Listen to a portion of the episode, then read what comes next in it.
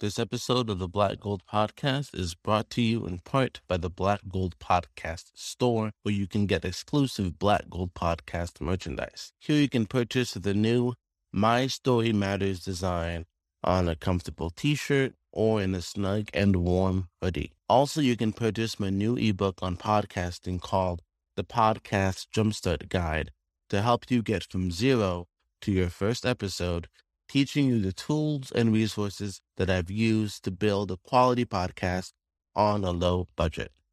To get your hands on this awesome merch at a discount, go to www.blackgoldpod.com and go to the menu and click on the Black Gold Podcast Store discount button to save 10% off your next order.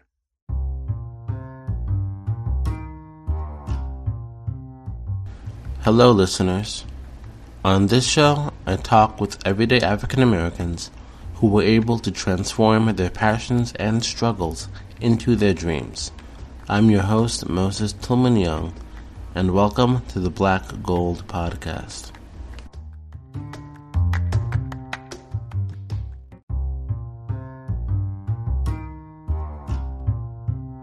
In this episode, I interview Asha Wilkerson.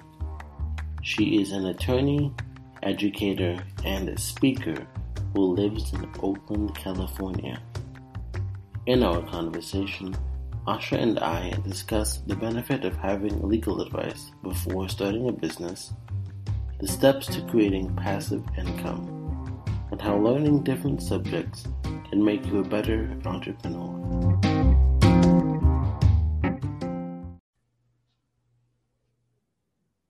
We are recording.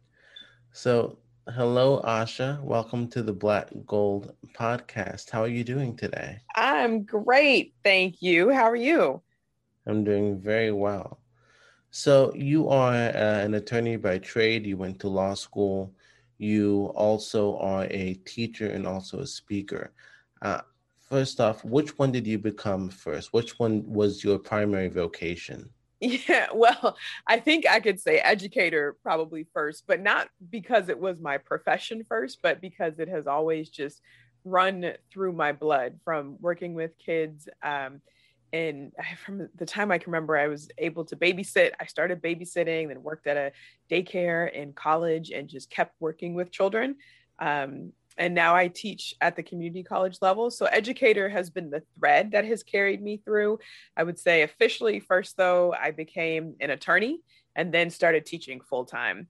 And I've done, you know, speaking engagements here and there, but educator, attorney, speaker. Okay. Uh, in becoming an attorney uh, and being an educator, were there things you were able to take from your educational background into becoming an attorney? Absolutely um, I always tell people in general, but also in law, like everything you have done to this point to get you to where you are is useful information. Even if you feel like you have made mistakes or, uh, you know, in college, maybe you feel like you should have chosen a different major, everything that you have gone through has brought you to this point right here. So um, just thinking about how I would take time to break educational concepts down to students or to kids that I was working with is the same thing that I do with my clients as an attorney, but I just do it on a different level. So really all it is, it's taking some complex piece of information and breaking it down so that anyone can understand it. That's that's the theme over and over and over again. So, in terms of being a speaker, how did that journey begin? Yeah, I mean, first it started with just sharing my own experiences. Um, and I also watched my mom as a speaker. My mom was the first Black woman to enroll and graduate from the University of Mississippi in 1968, I think was when she graduated. She enrolled in 65 and then graduated in three years in 68. And so every school I was at as a kid, she always came and spoke to my classmates and to the school at large about her story. So I watched her just sharing her experience. And then when I got the chance, I started sharing my experience as well. And then, of course, you know, when you're looking for a topic to speak on, you know, speak about something that you know. So whether if it's not personal experience, then it's going to be something you're an expert in. So I talk to business owners about creating businesses. I talk to uh, different groups about becoming leaders and empowering those around them. But those are things that I know, but they're also skills I've developed along the way to actually make me qualified, you know, to share my thoughts and opinions with other people. When speaking to business owners, what uh, questions do they usually have? And also, what do you say to them? Yeah, most folks come to me because of the attorney background for business advice. Do I need to form a business entity? Um, do I need to write this contract down? What happens if I don't do it? So it's a lot of the the technical piece of business that's really really important. And you know, American society doesn't really like attorneys too much, and the reason for that is because usually attorneys get called in when something's already gone wrong. So I talk to business owners about protecting their businesses. And it's kind of like, you know, going to the doctor for checkups. If you go to your annual physical, you're going to catch anything that might be wrong at the beginning stages instead of waiting until, you know, you've got like, I don't know, some problem that you've got to amputate your leg, right? So um, if you think of business or law as preventative medicine, take care of your business like you should be taking care of your body. And that way you can catch anything before it becomes a problem. And then if you have to do something, make a change, it's not going to be nearly as painful because you've caught it early. Yeah. And also, whenever you do that, you then know the process in case you do have an issue or have to deal with some liability. Mm-hmm. You know mm-hmm. exactly how long things are going to take, how long things are going to be, and you have an idea of what's going to happen. And so it's Absolutely. nothing that, you know, no surprise at, right. at all. Yeah, absolutely. And, and people are also afraid to, to spend money, especially in the beginning. And they think that an attorney is going to cost them a whole bunch of money. And, you know, the reality of it is you're going to pay in the beginning or to, you're going to pay for the prevention or you're going to pay twice or four times as much to fix something that could have been fixed. And also, like a lot of what I do is just move people out of that scarcity mindset because worrying about the cost, I mean, there there is a cost and that money is a valid concern, but worrying about it that it prevents you from taking actions to protect your business is a scarcity thing. And so talk to somebody, get into a group, you know, sign up for the free consultation so you can get the information and then know that any anything that you get from that attorney, from that CPA, from that business coach is going to be value add to your business.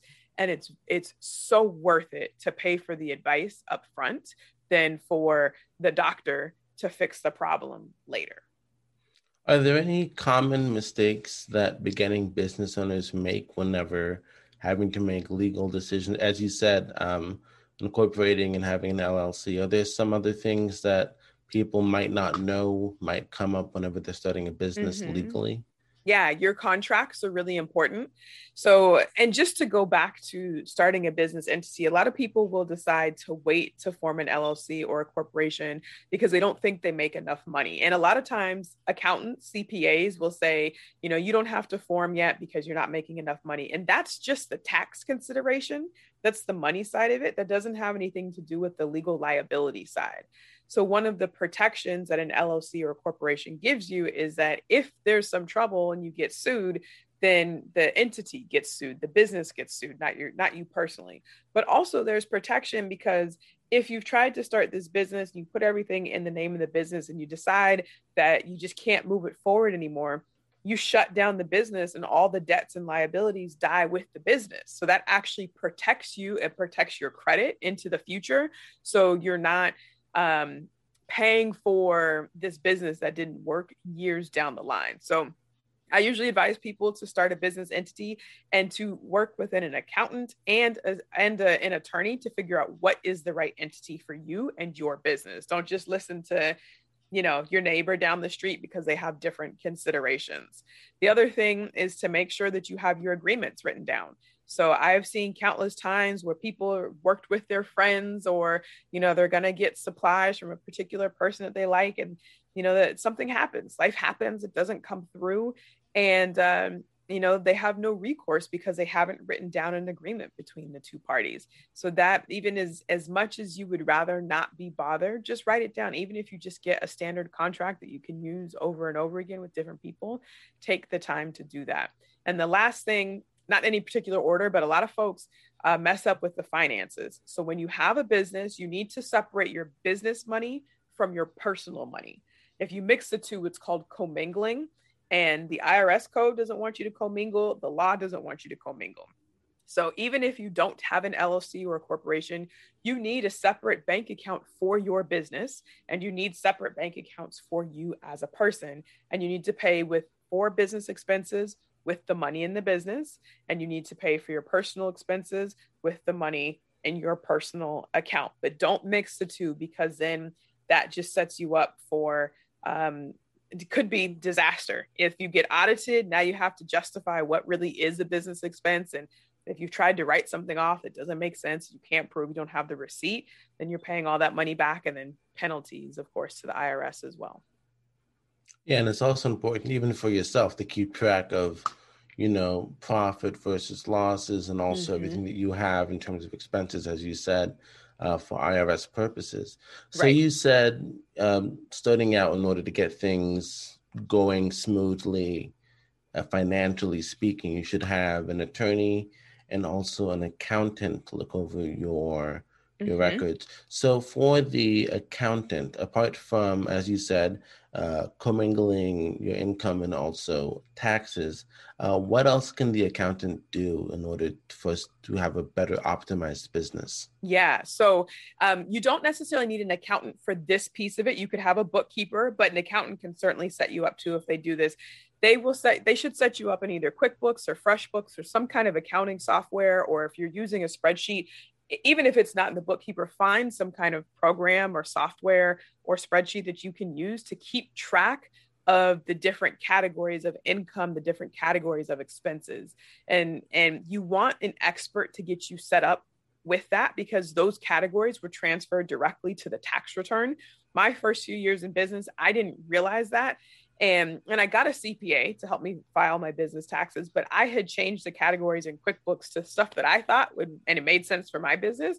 And then at the end of the year, the CPA spent so much time going back through the things that I had classified because they weren't the classifications on the IRS, you know, on the tax return, and I didn't know that. So I ended up you know, um, spending, paying her to go back through it. When if I would have just got set up correctly from the beginning, I would have known not to touch those categories. But a CPA is really important because they will educate you on, and if they're not, you need to find someone who will educate you on what kind of things you can write off. What strategically should you do so you can take advantage of the IRS code, the tax code, and run as many things as possible through your business? But they should also let you know because a lot of folks say you know their, their strategy is to just not have to pay taxes and they, so they want to write everything off.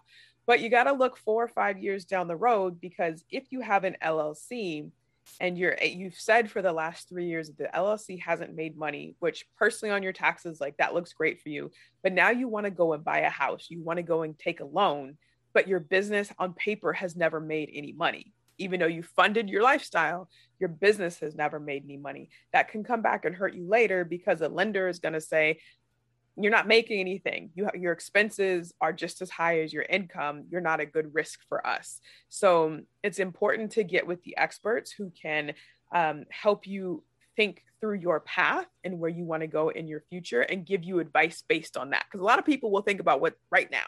I don't want to pay taxes today and I don't want to pay taxes tomorrow. But in five years, maybe you're ready to purchase a property or two years, but you haven't built up that paper trail and you won't be able to do it. So get with someone who can help you think about the global picture. Okay. So you want someone to, you want a, a CPA to help you with your taxes and also with uh, managing, helping you manage your accounts, business versus personal. Mm-hmm. Make sure that make sure that they have you know all the records of everything that you needed expenses and stuff you can write off. Okay. Um, what is a a, a write off? Yeah.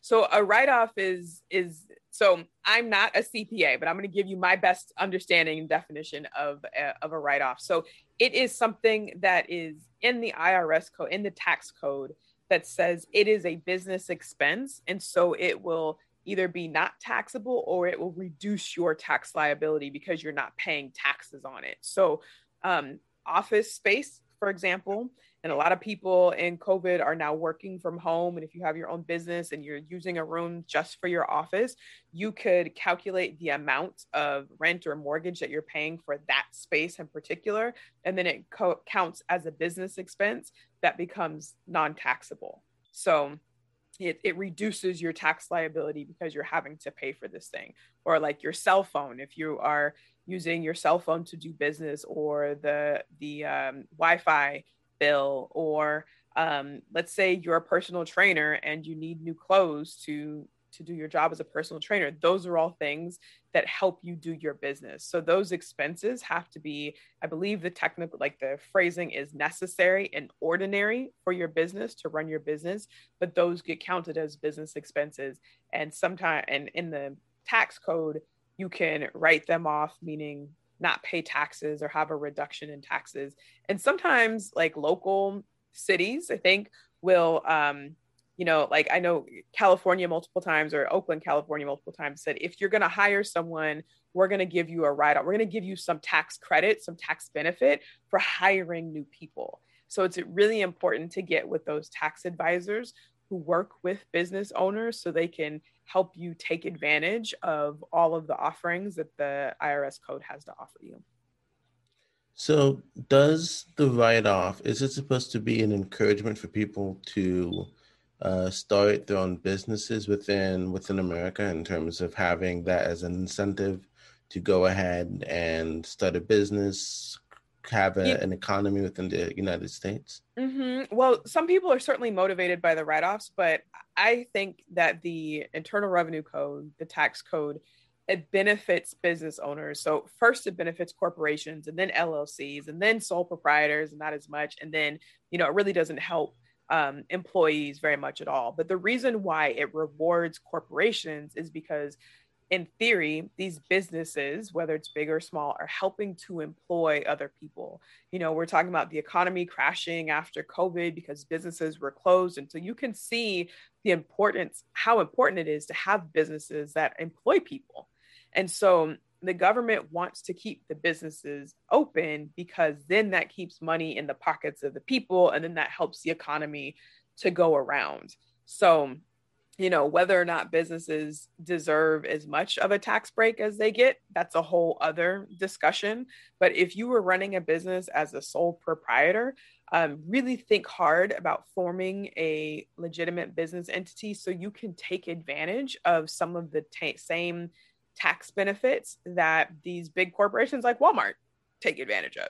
You know it's it's stuff that we don't normally know in the black and brown community but when you get the resources around you to help you when they're experts, you will be able to take advantage of the same things that Amazon takes advantage of, that Facebook takes advantage of. It might not be on the same scale, maybe one day it will, but there are still benefits to being a legitimate business owner. You talked about the the pandemic, about COVID nineteen. How has that uh, impacted the way that you do your business um, in terms of uh, legal matters and also in terms of your own personal life?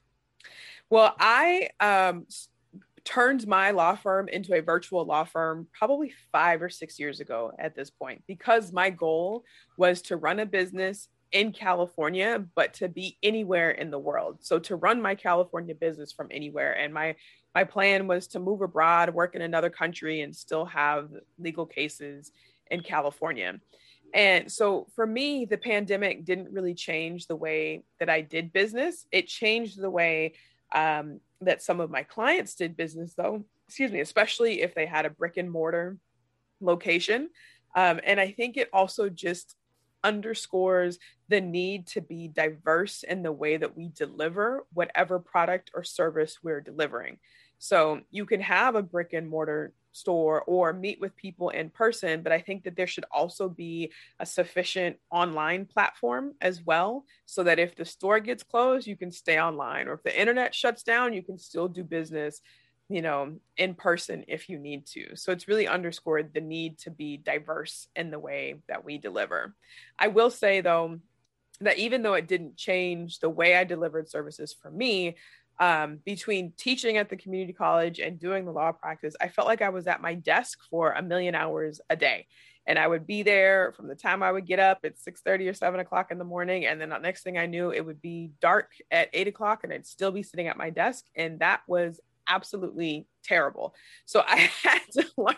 And then I would, you know, I'd eat dinner and I'd go to bed and get up and do the same thing, you know, on repeat. And it, it there just wasn't enough distinction through throughout my day from you know transitioning from one thing to the other so what i have done now is i promised myself that i will be done by five o'clock in the evening um, and i give myself a little bit of time in the morning because i realized without the change without having to leave the house you know, without being able to go out and socialize, I had to really make sure that I imposed those boundaries for myself so I could give my brain a break. Yeah, I have to agree with you on that in terms of making time to do things that you want to do rather than having to be at your desk all day. Mm-hmm. Like last year, I was doing classes online, and it was, you know, wake up early for morning classes, at your computer, you know you have to do assignments and then you as you said wake up you you wake up and you mm-hmm. and it's dark outside and you like missed an entire day you missed yep. a beautiful you know uh, sun and also you just at your computer all day long you're doing stuff for you don't know yeah. how long it, takes totally. and it's like that I, yeah and so you like lose track of time lose track of just of just being and so also that's very important, as you stated, to make sure you take time to do things, uh, you know, go outside, play, mm-hmm. have fun, and do things in such a way that you have a, a balance in terms totally. of what you you work and also uh, mm-hmm. uh, your your playtime. Yeah. Yep, absolutely. Yeah. So you mentioned your mother being an influence in your teaching and also in the way that you deliver whenever you speak. Uh-huh. Uh, has there been anyone else in your life that's been a, a mentor figure in terms of helping you both with uh, with law school and also with your other endeavors? Yeah, I, I, of course, I won't be able to think of any just off the top of my head, but I have, when I was in school, especially law school, they taught us how to network and they, taught us the power of building those relationships and authentic relationships. And there's a lot of people who don't build authentic relationships, but I think because because of the authenticity, I was able to um, connect myself and be under the wing of people who had my best interest at heart, who would um, support me. The first firm that I went to downsized, and I was one of the first people to get let go because I was one of the last people hired. And just with my friend, when I was thinking about doing family law, she has a background in family law. She's like, okay, here's the information you need. Here are the documents that we use in court. Like, here's how you get started, right? From something as tangible as that to just um, encouraging me when I studied to take the bar. Or even now, my law practice is not a traditional law practice because I have this membership community that really focuses on on the law, but also business coaching, really educating entrepreneurs. And my attorney friend, there aren't any other attorneys doing what I'm doing um I, and so when i was asking my attorney friends a lot of them were like i don't think you can do that. You can't do that. No other attorney has ever done that. And so i had to reach out to another entrepreneur community that wasn't um we're really restricted as attorneys in terms of what we can and cannot do. And you know just by the whole practice of law if it hasn't been done before it probably can't be done. Or done, if you yeah. know there's like there's some case that says what you can and cannot do. And so we're not trying to start new things as as attorneys, but as an entrepreneur, we're doing the exact opposite. We are not afraid of risk. We're not afraid of growth. And so I had to get around other people. I have a really good um, friend who's a CPA, and we talk about, we live right around the corner from each other. We go on walks and talk about business. I've joined a couple business communities where there's a whole bunch of different entrepreneurs that are out there. So um, you got to find your mentors wherever you connect with people. And it's good to have them in your industry, but it's also good to have them outside of your lane too, because that'll just help expand your mind and help you to grow in ways that maybe people in your industry haven't thought about growing. Yeah. So, in doing so, you must have come up with a lot of difficulties in terms of both getting clients with your new method and also with other attorneys. How did you deal with that? How did you overcome that that struggle? I would say that the, the difficulty is in trying something new. so anytime you know once you get to a certain age uh, most people don't try new things anymore when you're a kid you're constantly learning new stuff and you constantly kind of suck at it and then have to get better at it right and that just yeah. kind of comes with the territory you know as an adult it is much more uncomfortable to be uncomfortable. We we have this feeling like we should just have it all figured out. We're grown now. We graduated school. We have the skill. We're not supposed to have this this doubt or like feeling like we don't have mastery over the subject. But as an entrepreneur, you're constantly learning something new.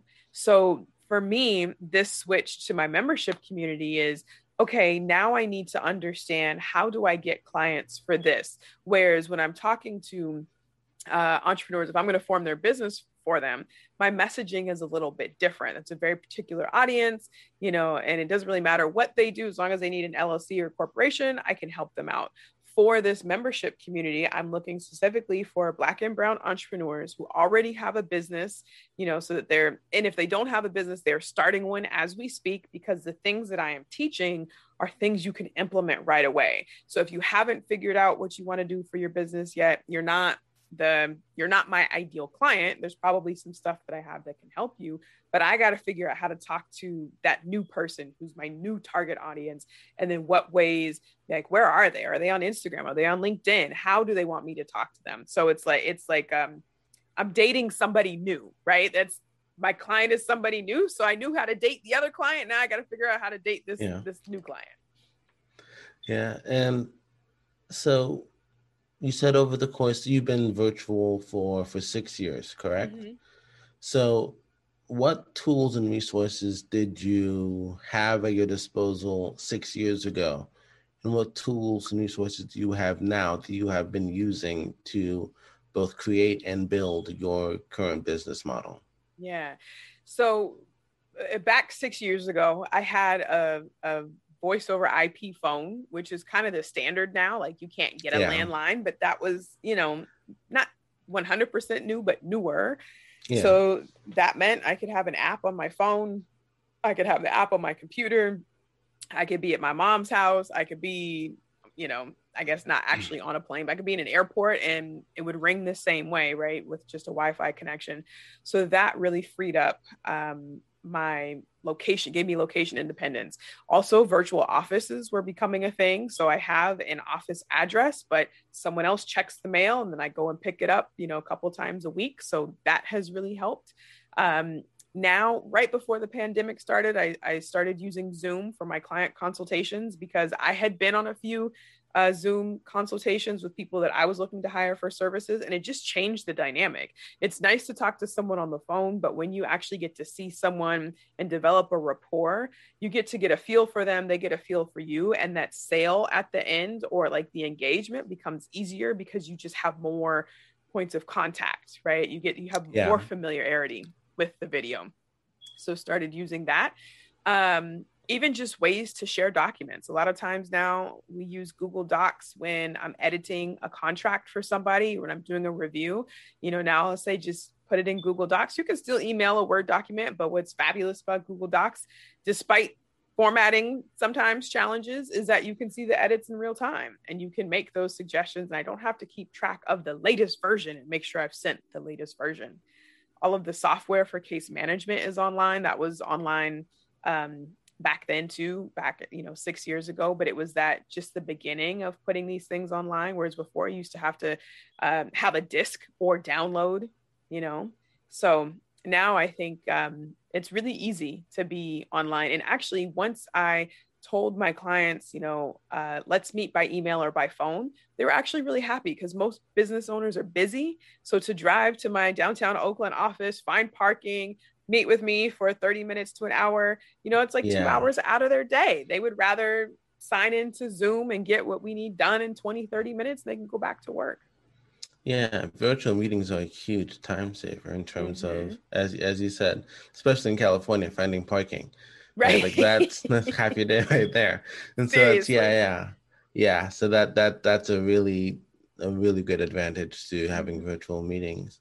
Um, were there any books that you read, either both in law school and also now, that have informed you on what you do business wise or even personally? Yeah. So okay, one of the, one of the books that I read most recently, um, or more recently, is called The Big Leap by Gay Hendricks, and it talks about these. I think it's four areas: um, the zone of competence, zone of mm, zone of excellence, zone of genius, and there's one more. I think there's one more on the other side of zone of competence. So the idea behind the book, though, is to really learn and understand what your zone of genius is. So what are those things? What are those things that you are really, really good at that are effortless for you, require minimal effort, that are really exciting, but you're also really skilled at? And the idea is to do just those things. And you can build a business doing just those things. And how do you do that? You plug the other people around you who are in their zone of genius. So for me, my zone of genius is educating, taking complicated concepts and making them smaller, and it's connecting people. I am not a money person. So I don't need to be doing the books for my business. I don't need, you know, analyzing the data. I need to hire someone to do that or put someone around me who their zone of genius is in analyzing the data, looking at my numbers in QuickBooks and telling me like this is what we should do based on that. So that's really helpful because I think you know, when you start out as an entrepreneur, you end up doing a lot of things because you're building out your business. You should know how to do the things in your business, but also you just can't afford to hire everybody that you need in the very beginning. Yeah. So, but once you can afford, hire those people to shine in their zone of genius and you stay in your lane and then watch yourself grow. So, Gay Hendricks, um, The Big Leap um what is another one? I read the four hour work week by tim ferriss but i read it too early in my career. But the principle the prince this principle stayed with me. So tim ferriss had started this supplement company and he was the the ceo of it and he found himself on emails like 16 hours a day just answering mundane questions. He hired a um, customer service company and that took him down to about eight hours a day of emails. And then once he analyzed the data he realized most of his time he was giving permission for customer service agents to like charge back $10 or to make a $10 adjustment. So he said, if you can handle this issue with the customer and it doesn't cost, cost the company more than $10, do it. The customer service agent has the authority to do it. And that freed up most of his time. And so that lesson there is kind of like the zone of, of genius is to to not be the the stopping point in your business. Like don't be the chokehold in your business. So empower the people around you to make the decisions and build up your team so that your capacity is not limited by just you as one person. Give other people capacity as well. And then uh, there was another one I was going to mention. And what, what? Oh, profit first. I'm I'm in the middle of reading that, and I think that is really important for new entrepreneurs. I say the earlier you can read it, read it. Um, and that talks about learning how to pay yourself first. And especially um, my mission is to help Black and Brown business owners build a business, but then also leave a legacy. So build your business, make lots of money, and then decide what you're going to do with the money, whether it's investing in yourself, investing in your kids, selling the, you know, whatever, right? Um, and profit first talks about how to make sure you are actually getting paid from your business because so many of us work really hard in our businesses, which is awesome, but we don't ever pay ourselves. So it's not any better financially for us than it is working for somebody else. And you're going to work harder in your own business than you are working for somebody else. So it's, it's learning those um, strategies to make sure that you get what you want out of your business. And Profit First is a really good book for that. Yeah, and also um, you mentioned the four-hour work week, mm-hmm. and that's a really good book also for, as you said, uh, finding things that other people can do that take up a lot of your own time when you can be actually doing something else if you wanted mm-hmm. to. Also, yep. another one that's in that same vein is the uh, the E Myth Revisited. Uh-huh and it's that same idea that you know you create a system you let that system work for you and then what you do is you you know just let it run its let it run its own it runs right. by itself and so then mm-hmm. that way mm-hmm. you're able to do you need to do it stuff happens you know pretty much automatically you have no big surprises you can tweak it as you want to along the way right. mm-hmm. so yeah those are really good good book picks that you yeah have. definitely yeah Um, is there anything that you've been doing recently that you'd say has changed the lives of 50 people? Yeah, I think every time I'm talking about using our businesses to build wealth, I think it is definitely changing the lives of people. I mean, I, have definitely formed over 50 businesses, so that has that has certainly changed the lives of folks. But what I'm hearing about lately is just um, the messaging behind, you know, this is an opportunity for you as well. I tell people all the time, there's nothing in your history that counts you out um, of, of being able to be an entrepreneur and start your own business. It is the great equalizer. It is the it is a tool of social justice. We can use it as a tool for social justice, for economic justice. In this country, money talks. And if you don't have the money, you just don't really have a voice. But guess what? We have skills. And this weekend was the 100th anniversary of the massacre in Tulsa, Tulsa right? Yeah. Yeah. And in Tulsa, we called it Black Wall Street because it was this whole community of Black entrepreneurs and people living in community. And so we have done it before multiple times. Post slavery, um, black folks had all the skills and were starting businesses and it got uncomfortable for white folks and so they started the jim crow laws the segregation laws. So repeatedly throughout history when we have come together in our own communities we have built things and we have been profitable and we have changed our lives. And then when we get too big there's some kind of legislation or genocide really that pushes back against our communities. And unfortunately a lot of folks today we don't know our history because it just hasn't been passed down orally. They're not teaching it in schools you know but once when you know your history especially as an african american person in this history in this country and it's not all negative we have some really really good qualities. We have some really like standout strengths behind us. And i think when we tap into that power we know that we can do it again. So just the message that I'm sharing now is one about empowerment that you have whatever it takes to change your life, whether it's just a side hustle to make a little bit of extra money and to use that money to save up for retirement so you don't have to work until 67. Maybe you could retire at 50. That'll change your life, right? Maybe it's starting a business just so you can pay your children and it's non-taxable what you pay to your kids and they can use that money either for spending money or they can invest it into their own retirement account and there's a special ca- account for kids who are under the age of 18 or you can take that money and invest it in college education. So there are tools that are available that aren't that difficult to access but the information the experts can be hard to access when we don't have those role models in our community. So my mission right now is to make that information available to share it as far and wide as i can and just to empower people to make their own decisions. Because we've got the skill. Now we're just going to be more strategic about what we're already doing to get to where we want to be financially. Exactly. Yeah people black people have you know created tremendous works of art music uh, tremendous breakthroughs within the sciences. And so it's the idea of, as, as you said, we have the, the ability, we have the skill, we just need to have a way to get it out there, need to market it, and in, yep. a, in a way that people would acknowledge both mm-hmm. what we mm-hmm. have done and also what we can then go on to do. Right. And and also normalizing ownership. So you know i just remember you know with with prince the conversation around his catalog or even just artists we talk about right? Yeah. and how could this person be broke when their song was number one for the past 15 weeks? But traditionally artists don't own their own catalog. They don't own their own music but prince really made sure that he owned his own catalog and i think michael jackson did the same thing. Um, I know India.Arie left her record label because she didn't like the direction that they were making her go. And so she just waited out her contract and then started making money for herself. Um, the Verzuz that happened a few weeks ago between Earth, Wind, and Fire and the Isley brothers. Yeah. Um, there was a story about how um, it was an Earth, Wind, and Fire song that a snippet, a snippet got played at one of the Super Bowls. And one of the Earth, Wind, and Fire guys said to his brother, did they pay us for that song?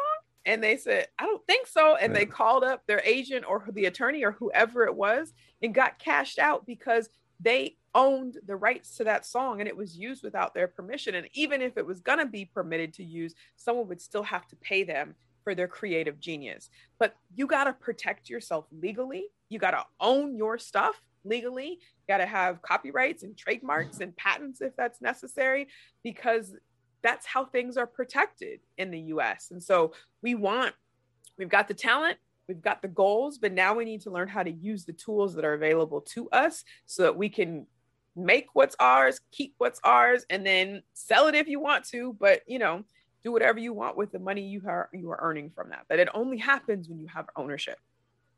Yeah.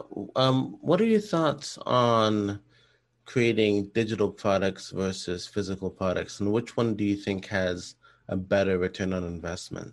do both. You know why not do both? I, I, think it depends yeah. also on you know what the business is and what makes sense for you. But that's what i talk about with my entrepreneurs. I focus mainly on service based entrepreneurs. So um, i'm an attorney. My service is i can form your business right? I can do it one-on-one and that's the traditional way that it's going to be and i'm going to charge you a flat rate for it a way to diversify or to digitize it is that I created a video course for someone to walk through to learn how to form their own LLC. So it's the same things. Like I literally formed an LLC, recorded my screen, and walked people through the steps. So I'm telling them what to do as they're doing it, and I sell that for a certain price. It's it's the same service delivered now in a digital format. They don't get me live but they get me on video. So that's a digital format. And then um, I could write an ebook about how to form your own LLC right? So that gives people three different options at three different price points. And it also means that if I get sick and can't meet with you in person, I have another opportunity for someone to work with me. And the best thing about it is that digital products become passive income because someone can download it at 3 a.m. while you're asleep and you wake up to a notification that someone's paid for your book, for your course, downloaded your music while you were sleeping. Like, how cool is that? You know, if you have to work all the time for your money, you're going to have to keep working for your money. But if you can set up ways um, to take what you do as your service your product and put it online so that someone can download it or purchase it to create that passive income, that's where it's at. Yeah. Um, so you said do both, create both the physical and a digital product. So in in doing those two things, which one, in your opinion, do you think should be done first, or should they both be done uh, simultaneously? So I think it depends on what it is. So if you are service-based business, I would say probably start with the in-person service or like the live service and okay. get really good at it so you can decide what do you actually need to put in that digital product. So we learn best um, by doing it over and over and over again. So it took a while, took a couple years for me to actually put my course the LLC formation videos online because I was still refining the process and getting efficient. And once I was like, okay, this is it, nailed it, like, let me teach someone else how to do this. If it is um, something tangible, like a good. So I know that there are some planners I've ordered in the past, and they have an option to download a digital copy of the planner, the planner pages that you can print out on your own, or you can buy one that's bound and will get shipped to you. And I've downloaded the digital copy before thinking like, oh, okay, I'll just save some money. But then I had to go print it. Then I had to go figure out how to bind it. And I was like, you know what? Let me just get the the full product version. Yeah. yeah, but it did. The download did allow me to see what the pages look like. It allowed allowed me to get the experience, so I didn't have to make that huge investment before. Um, but that is a really good way to like to use as a lead magnet you know, or to use to allow people to become more familiar with your product before you ask them to actually purchase. And it doesn't mean that you have to put the whole thing online, but maybe you just give a couple pages away, you know, and then they get familiar with you and comfortable with you and will buy the uh, tangible product. It's also much easier to put a digital product online. It's much cheaper to do that. So maybe when you're starting, that's a good way to test the market. Is this something that people actually want from you? Do you need to change it? You, it's really easy to change a digital product. If you have printed, you know, 800 planners, and you don't have traction for them, well, now you got 800 planners that you got to move. Yeah, yeah, yeah, and also it's a better return on investment if you also mm-hmm. were to do it online because as you said there's nothing no inventory for you to handle in terms of right. anything you have to offload mm-hmm. and you have income rather than having any debt or any loss at all right. from your product right. from it not succeeding or or not taking it off in the way that mm-hmm. you want it to. Right. And there are other ways too. I mean, I, I, know that there's drop shipping that I don't totally understand, but that you could have, you know, a product in there, but it gets made every time someone orders. So there are ways to not carry inventory. Um, and then depending on what your price point is, if the planner costs you $20 to make, then you better price it at a way that actually makes you a profit. Whereas with the download, you make it once and you sell it over and over again. So you're probably going to have higher profit margins, but maybe you can move 20 planners and make a profit of, you know, $50 on each. That might be a good ROI for you, depending on what kind of business you have and whether you enjoy making the process of making the planner. If you're like, nope, I'm all digital, I'm that digital expert, let me stay over here. Yeah. Uh, what are your thoughts on both creating methods of passive income and also what should you do while you're waiting for those different avenues to start giving you income? Yeah. Um, I think just like dream big in terms of what your streams of passive income could be. Um, you know and take something that you are already doing and see how can you turn it into something passive. So if you're not already in business think about something that you know and that you like you know that you love to do. And how can you teach somebody else how to do it? Or I don't know, maybe it's earrings that you put on the website or some kind of jewelry, right? And they and they your your active part is making it, but then when you put it online, you know people are buying it. I don't know if that technically counts as passive income but that's still using it's not a digital product but it's still using um, uh, technology right? To not have to be there to make the sale in real time. So find something that you enjoy find something that you really know how to do and then you know teach somebody. That's essentially what it is. Um, and then there are also ways you know um, you could do other things for passive income like amazon has links for sellers. Um, so if I create an Amazon, I don't know if it's a seller's account, I can't remember what it's called, but um, if I post about the Big Leap book and I I could get a special URL for that Big Leap book, and then anyone who clicks on that URL from my website or uses my link, um, they buy the book. It's the same for them, but then I get a percentage of the sale.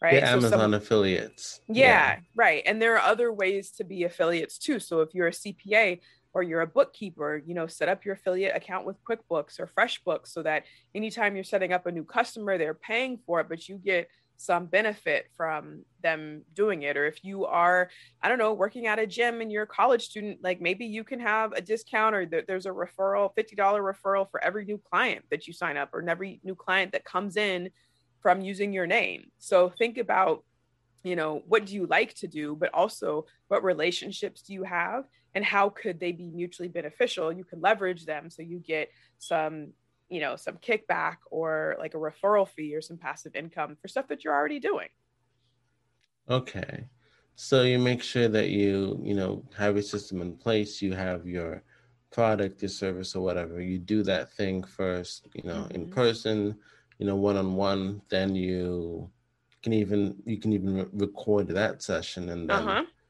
You know outsource that put it online and have other people purchase that as a product itself if you wanted yeah, to yeah, or then absolutely. refine that yeah mm-hmm. okay so what are your thoughts on uh, influencers in terms of having them promote your product or your service yeah. Um, so it's kind of like having an affiliate in a in a way, right? I mean, it's essentially what it is.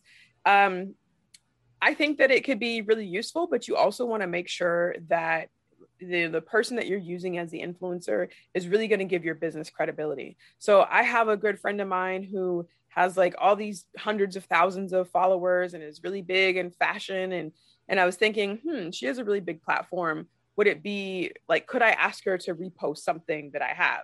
And I could ask her, but she's not in the entrepreneurship world like I am. So her audience is different. So it's not actually going to be useful for me to ask my friend to repost something for me because it's a completely different audience, right? Um, So, you know, just be careful because then your product also becomes tied to their influence. So, you know, like if you get a celebrity, you know, celebrities, they're loved one day, hated the next day. So now if your brand is tied up with them, you know, you have to, it could be great benefits, but it also could be some downfall too. Um, but I would say, probably the most beneficial folks not necessarily influencers but are the those like adjacent services. So for me as an attorney i'm constantly referring people to cpas to the accountants to get you know so they can have their conversation and together we can figure out what the best business entity is. So for my membership program i have done affiliate links for the cpas who have clients and they're like the clients are asking them about business like oh no no no you got to go to asha because she actually knows about what entity to form. And so that has actually been really, really helpful um, and really useful because they're already the people in the right audience. They're using another service and they also need my service. Okay. So you create your own network based mm-hmm. on your target market and then you find someone who appeals to that market and have them then promote your product as you said like an affiliate Right, exactly. Yeah, the key is to leverage, you know, an audience that you're not already tapped into, but make sure that the person you're using is credible, is reliable, and is actually talking to your potential customers. Otherwise, it's it's, you know, like great, you get more eyes on it, but really you want people yeah. to buy your product. So you got to make sure that you're really tapping into the right audience. Exactly. Okay. So you're also a, a speaker. Uh, what topics do you speak about? And also, in the the business space, uh, what are your thoughts on uh, new legislation regarding taxes? Okay. So when I speak, um, I speak to a lot of business owners about business opportunities, but and also to a lot of college students about just making it through college. And every theme throughout there is, you know, figure out who you want to be, what you want to do, chart your own path, stick to it. It's hard no matter what. Like I feel like the biggest maybe not lie we were told, but the biggest omission that we were told as kids is that, or, you know, we, parents weren't exactly forthcoming about how hard adulthood can be sometimes. And, uh, you know, there's this, especially with this instant culture and social media, you feel like you're supposed to have made it. But entre- entrepreneurship, life in general, is a constant relearning it's you're constantly learning something mastering a new skill growing changing like there isn't anything that stays stagnant about life and i just remember realizing i don't know how many years ago i was like man it's not going to stop. So but once you realize that it's not going to stop then you just kind of roll with the punches. Like yeah there's going to be some ups there's going to be some downs. That's just this journey that we're on called life. So i talk to folks about a lot of those things about leadership empowerment um, yeah, bringing your full self to the table, like bring everything that you are. Your quirks, your idiosyncrasies, your big, loud laughter, your quiet nature, bring everything that you are. Your past, your present, your future, bring it to what you do because all of you belongs to be here doing whatever is deserves to be here doing whatever it is that you want to do. Um, and then the second question was about new legislation around business and taxes. You know, I don't know exactly what all the new legislation is going to be. I do think that there definitely needs to, to be some evening out um, in terms of the tax responsibility. Um, one, I think that while the taxes favor the business owners, we need to learn how to take advantage of those, the tax code, right? Like we talked about earlier in this episode. We need to learn how to take advantage of that. At the same time, we need some reform for the lower class and especially the middle class on taxes because it's a disproportionate burden and that's not fair at all um, i am in favor of paying taxes um, that's how so many things get funded. Every time i hit a pothole i realize it's because my tax dollars didn't go in to fill that hole right? But that's what we are paying for paying for those services. And then just having spent time abroad like in the netherlands i think it's something like 45% of uh, individual taxes goes back to the state and people say, yeah, it's a lot, but it doesn't really bother them that much as a whole because the services they get from the state are so robust. There's enough housing for everyone. Healthcare is free or affordable. Um, education, even college education, is, I, I think I was there a long time ago, but like it was $7,000 total for four years of college, right? I couldn't even, I mean, I could buy books for $7,000, but you know, my uh, my total education career, my books have probably cost over seven thousand dollars, just the books, right? Yeah. Not even sitting in the classroom. So I don't think it's so much that I think you know the tax burden or responsibility needs to be redistributed but i am in favor of you know having some social support i mean it's done good things in france it's done good things in europe you could be socialist and capitalist at the same time um you know so we need some reform i'm not all the way for all the way against but i'll look at each policy individually and then make my vote decision on that mm-hmm. yeah yeah you talked about learning more and learning more things about your business. Uh, have you learned anything that's not in your niche that you found to be applicable to your own business strategy? Hmm. Well, I think as an entrepreneur, you know, you're constantly learning stuff. So I had to learn how to market. I went to business school um, four or five years after law school and I thought it would be more helpful than what it really was. But I realized that having run my own business, I actually knew a lot about business. So, you know, there are things from like how to talk to people, how to book events that don't have anything with to do with me actually delivering the service that I have gone to school to learn how to deliver, but they are important parts of learning how to run the business. Um, I challenged myself this past month or past six weeks um, because I started, you know, gym started to open back up. And so there was a new boxing gym right around the corner from my mom's house. So I was visiting my mom for the past six weeks and I decided to, to take up boxing. And generally speaking, I'm, I'm sort of ambidextrous. So I write left-handed, but usually I play sports with my right hand. In basketball, I used to go to my left more. I open doors with either hand, but you know, I just kind of take on whatever position I get put in when I'm being coached. So coach was right-handed and so i started boxing right-handed and i said you know what i'm going two days a week let me switch it up let me do tuesdays left-handed you know thursdays right-handed and then i said you know what let me just do it all left-handed let me develop this skill this this thing that feels so unnatural and uncomfortable because normally i'm playing sports right-handed and let me just be patient with myself and develop the skill and the strength to become proficient boxing left-handed Like, I'm not getting in the ring with anybody. Like I'm hitting the bag and that's it. I'm not ducking anybody's punch. If I got hit, I'd probably just fall out. I'd just lay down and, you know, and give up. Right. But it's just, it's allowing my brain, it's challenging my brain to comprehend something differently. Even most of the instructors, they still demonstrate on the right side. So when I'm looking at them and I'm trying to flip it back the other way to see what I need to do. And I'm just doing that for myself to build the resilience to build the, keep the elasticity in my brain for learning something new for reminding myself that it's okay to be uncomfortable and that soon i will be proficient and i will be just as fine as if i was naturally born left-handed you know so that's a little a little fun challenge that is uh, totally unnecessary but enjoyable nonetheless yeah it, it is very interesting what you can pick up and you can then take to your core discipline by doing different odd things. Um, one thing, um, this is before before COVID. I haven't done it since COVID, but I would uh, go hunting. Mm-hmm. And uh, going hunting, you're usually just sitting there. At least the method that, that I use is I, I sit um, like by a by a tree or something, and I would wait, mm-hmm. and I'd look through the scope for the different animals for the uh, hunting deer, sort of mm-hmm. deer or hog. And in in doing so, what you see is that you get to notice the different layers of of the foliage of the mm-hmm. trees, mm-hmm. one tree from the other, the distance between them, the rocks that's in the middle in, in between them. And so it's the idea of you can see the animal between those two layers. And also mm-hmm. it takes you it takes time to adjust to notice if it's actually there or not because you've been mm-hmm. waiting for it to be there.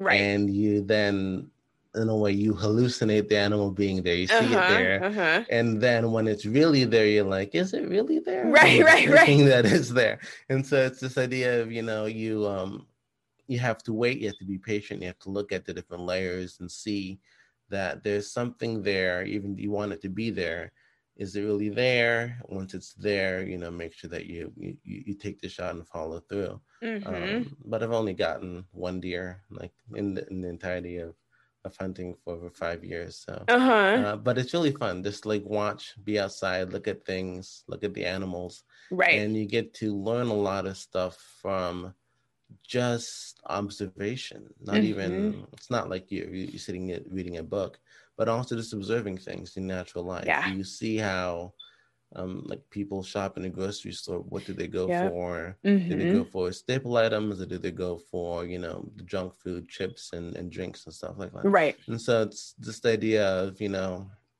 like what's there what's around me and what can I learn from what's around me and apply it to what I do every single day. Mm-hmm. Yeah, I really like that. I mean, we don't talk about observation enough, but it is a really, really useful tool to have as a business owner, as a person, you know, in leadership. Like just just be quiet for a minute and just take a look at what's going on around you and and yeah. study people you know learn how they move like you said learn what they buy and why. And if you're a business owner an entrepreneur that's going to help you figure out how to talk to your ideal client. What do they like to do and how do they act and what are their pain points and you know what are they excited about? So just sit back and observe. We don't have to say that much. I feel like i'm using a lot of words today but we don't have to say that much. You know we can just sit back and observe.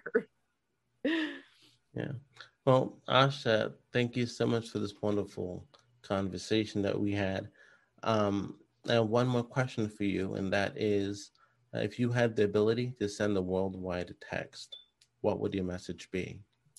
It would be act in love. And I have it on on this necklace. I had it engraved um, as a reminder to um, not just myself, not just to treat others in love or to act towards others in love, but to act in love towards myself. That um, I want us as a world, as a community of people, to do things out of love, not out of fear, not out of hate, not out of frustration, but be the most loving of ourselves as we can and just watch how the world changes. That doesn't mean you have to like everybody, doesn't mean you don't set boundaries, but you know, talk to people with love, move with love, just be love. And I think things will really change. Well, Asha, thank you so much for this wonderful conversation. Uh, where can the listeners go to like listen to more of you or to discover more about your work? Absolutely. So I hang out primarily on Instagram, and my handle over there is Asha Wilkerson ESQ. So come and check me out. Okay. Well, thank you, Asha. This is a thank wonderful you. conversation. Yeah. Thanks.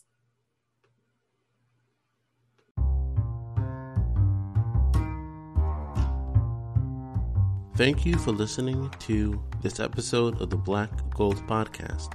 Please subscribe and review the show on iTunes or wherever you listen to podcasts. Follow the show on Instagram at the Black Gold Pod in order to be updated about new episodes each week.